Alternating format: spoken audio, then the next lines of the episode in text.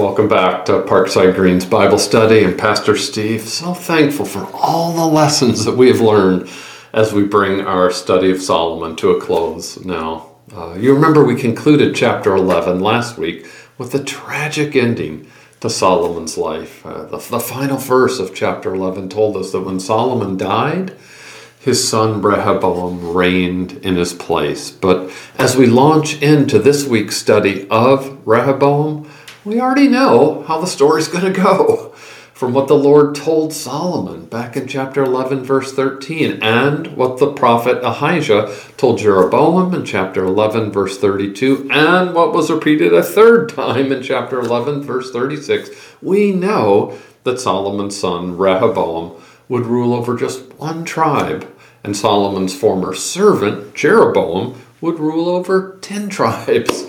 So, our study of chapter 12 here is really just kind of detailing the story of how God's purposes were worked out in human history. And we will examine God's purposes in human history under five headings.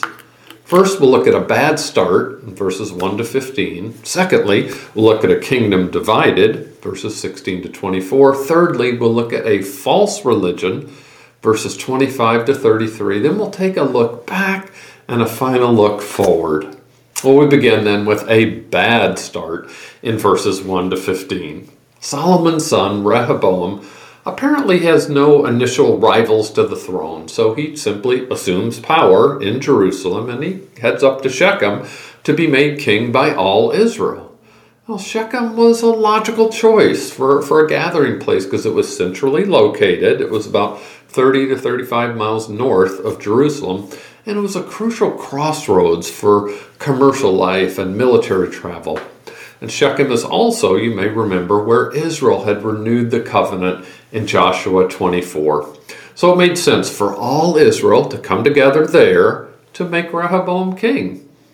But it did take him away from his power center down south in Judah as he heads up to Shechem. And, and we realize that Solomon's death left a big leadership hole, right? A vacuum that Rehoboam did not fill. Because you see, Jeroboam, when he heard about this coronation ceremony going on up in Shechem, he comes back from Egypt, where he had been essentially a political asylum, gone to escape from Solomon's attempt to kill him.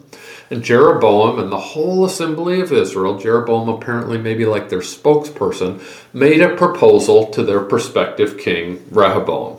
They said, listen, Solomon had made our, our yoke heavy, right? Probably through his taxes and the labor that funded all of his court, let alone all of his building projects. Maybe those northern Israelites were tired of 20 years of construction, mainly down south in Jerusalem with the temple and the palace complex. So if Rehoboam would just lighten the hard service and the heavy yoke of his father, right, then they would serve Rehoboam loyally. Just lighten up and we're all yours, right? We simply want a little relief from the heavy burdens and you'll be our man.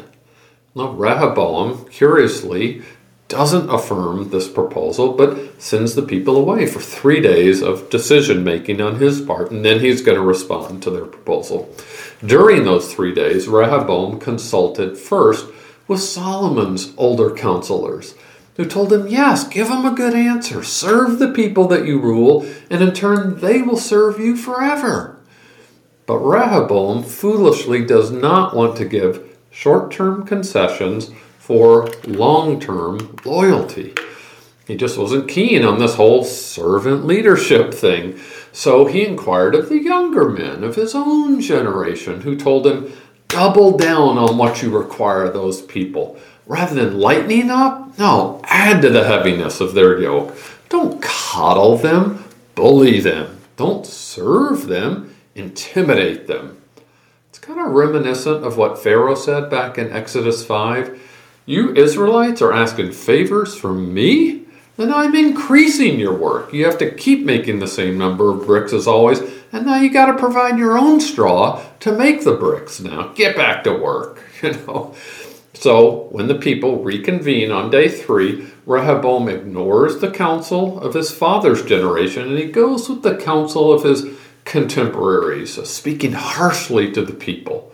It's kind of ironic that he claims to be a bigger man than his father Solomon.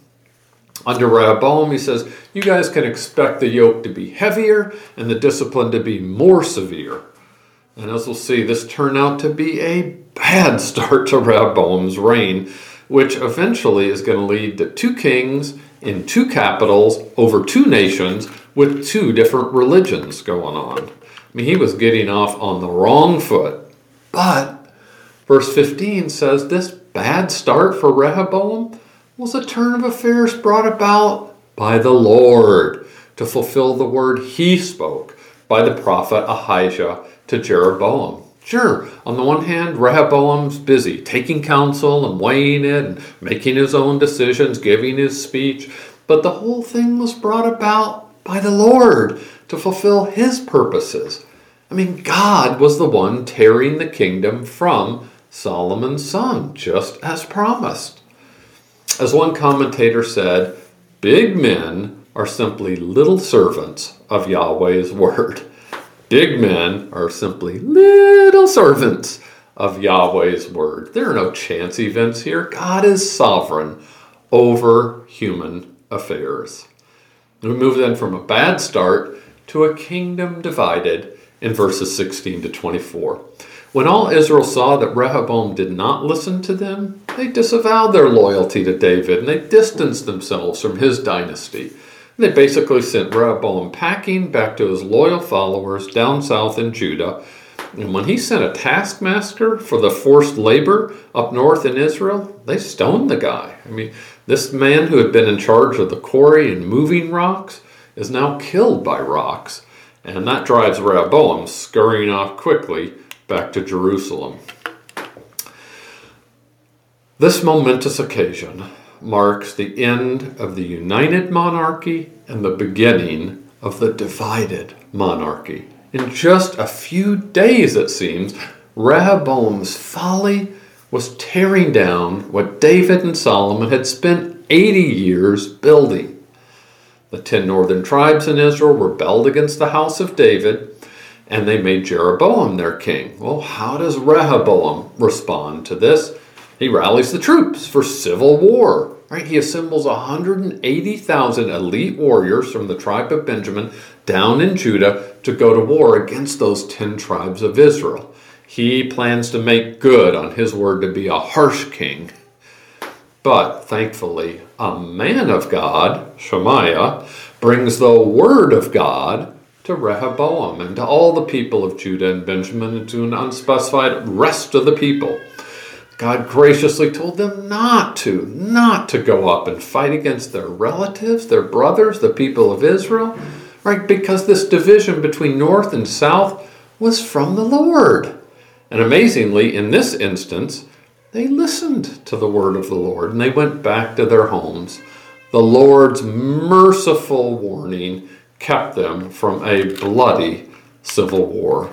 And that brings us to our third section of a false religion from a bad start to a kingdom divided to a false religion. The first thing Jeroboam does as king of the ten northern tribes is to fortify or build up a couple of strategic cities, Shechem and Penuel. But Jeroboam also starts to worry, he says in his own heart, that when the northern people of Israel go down to the temple of the Lord at Jerusalem to offer their sacrifices, their hearts might revert to following Rehoboam that might even lead them to killing me. I can't have that. So after taking counsel, Jeroboam made two golden calves, and he told the people they didn't need to take that long journey to Jerusalem to worship. Time enough for that is over, right? You see these two golden calves? They're the gods that brought you up out of the land of Egypt. Now, of course, calves were common in Canaanite worship, kind of seeking fertility. And Jeroboam, then it seems, was mixing worship of Yahweh with worship of other gods. And he gave them a lot of choices. They could go to Bethel, which would be convenient if you lived toward the south of Israel. You could go to Dan. convenient for those living to the north of Israel. Uh, both Dan and Bethel had histories as sites for worship in the period of the Judges. The idea was to discourage pilgrimages to Jerusalem, which might lead to allegiance to Judah. And here, with the making of these two golden calves, we can't help but think, can we, of Exodus 32, when Moses was up on Mount Sinai receiving the Ten Commandments, and Aaron made that golden calf. And the people then said, ominously, to the golden calf Aaron had made, These are your gods, O Israel, who brought you out of the land of Egypt. That episode did not end well. Like 3,000 people were killed that day for their great sin of idolatry. And this episode will not end well either. Though we're going to see the judgment takes a little while to work itself out. In the meantime, Jeroboam creates all the trappings of a false religion for the 10 northern tribes in Israel. Right, to accompany their false gods, Jeroboam also made false temples on the high places. He had false non Levitical priests from just among the people, and a false feast that would mirror the one down in Judah, but at a different month than God's word dictated. And remember, Jeroboam should have known better, because the Lord had promised that if Jeroboam walked in the Lord's ways, God would be with him and would build him a sure house, just as God did for David. Chapter 11, verse 38. But instead, Jeroboam takes matters into his own hands, right? God made him king, but he doesn't trust God to keep him as the king. Verses 32 and 33 sum it up well. They offer sacrifices to wrong gods, the golden calves, not the Lord, at the wrong place, in Bethel, not in Jerusalem, with the wrong priests, just from among the people, not the Levites, on a wrong date, the eighth month instead of the seventh month. It was a false religion in every way. It was devised from Jeroboam's own heart, as verse 33 says. He created, right? He made the calves, the altar, the temples, the priests, the feast date. Jeroboam erected a false religion in an effort to secure his kingdom, rather than trusting and obeying the Lord, who controlled the kingdom all along. Jeroboam's false religion essentially institutionalized idolatry in the northern kingdom of Israel, and it's going to bring horrible consequences as we look forward. But before we look forward, let's look back at our study of Solomon as a whole for just a minute. Solomon's life story started out so positively. With the help of the prophet Nathan and his wife, wife Bathsheba, uh, King David made sure that Solomon, not Adonijah, that Solomon sat on the throne. And, and among David's final words to his son were, Walk in the Lord's ways, keep his commandments, that you can prosper in all that you do. Solomon, you've got to keep first things first. Keep the Lord first, son. And as reported in chapter 3, Solomon did love the Lord. Uh, when he could ask for anything at all, he asked for wisdom to govern the Lord's people with discernment. And that pleased the Lord. Solomon showed so much wisdom, judicial wisdom in the case of the two prostitutes, administrative wisdom with all his officials, botanical and zoological wisdom with plant and animal life a diplomatic wisdom with Hiram, king of Tyre, construction wisdom with the temple and the whole palace complex. And you remember when the temple's consecrated, the glory of the Lord fills it. And Solomon prays a model prayer at that time. He was internationally renowned. He attracted visitors from far away, the Queen of Sheba, and that reflected very positively on the Lord that he served. Israel undoubtedly hit its high point, its zenith of peace and prosperity under Solomon's rule. But when we look back, it also seems that Solomon, in his later years, enjoyed too much of a good thing, right? Forbidden horses imported from a forbidden country of Egypt, and what appears to be excessive gold and silver, which Israelite kings were not supposed to accumulate. So as we look back, we see clearly that Solomon had way too many wives who worshiped the wrong gods. And in the end, they turned Solomon's heart after their gods. Right? Rather than clinging to the Lord, Solomon's heart clung to his wives who, who turned his heart after other gods. Oh man. Solomon went after abominable deities. He built high places for their worship. So naturally, the Lord was angry with Solomon because his heart had turned away from the Lord. So, following the terms of the covenant, the Lord foretold how he would tear the kingdom away from Solomon's son. And that happens in very short order under Rehoboam, right at the beginning of his reign. Solomon's divided heart led to a divided kingdom. So, looking back, you know, young, obedient Solomon is a good example in many ways. And older, disobedient Solomon is a warning to guard our hearts and walk closely with the Lord. His example reminds me personally Steve, keep first things first. The Lord must always be first. And also continue to trust and obey God. In my later years, I'll be 60 at my next birthday. I want to finish strong, walking closely with the Lord, not as Solomon did. looking back, there's just so much to learn from Solomon. And looking forward, there are many lessons to learn too. Right? Once Israel had set up an institutionalized system of idolatry, false religion in the north, they never recovered from it. They never did. If you look forward to the rest of 1st and 2nd Kings, you will find that every single king in the north, the kings of Israel, without exception, are judged negatively for walking in the ways of Jeroboam and his sin. Solomon kind of started that snowball of apostasy rolling down the hill. It gains momentum under Jeroboam until finally the Lord has to exile the people out of the land under the Assyrians.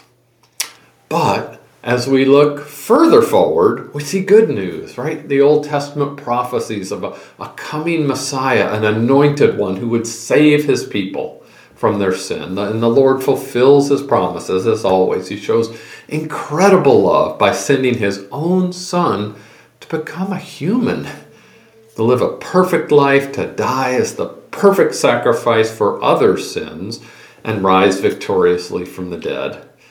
God graciously offers salvation to all, Jew and Gentile alike, all who would turn away from their sins and put their trust in Jesus Christ.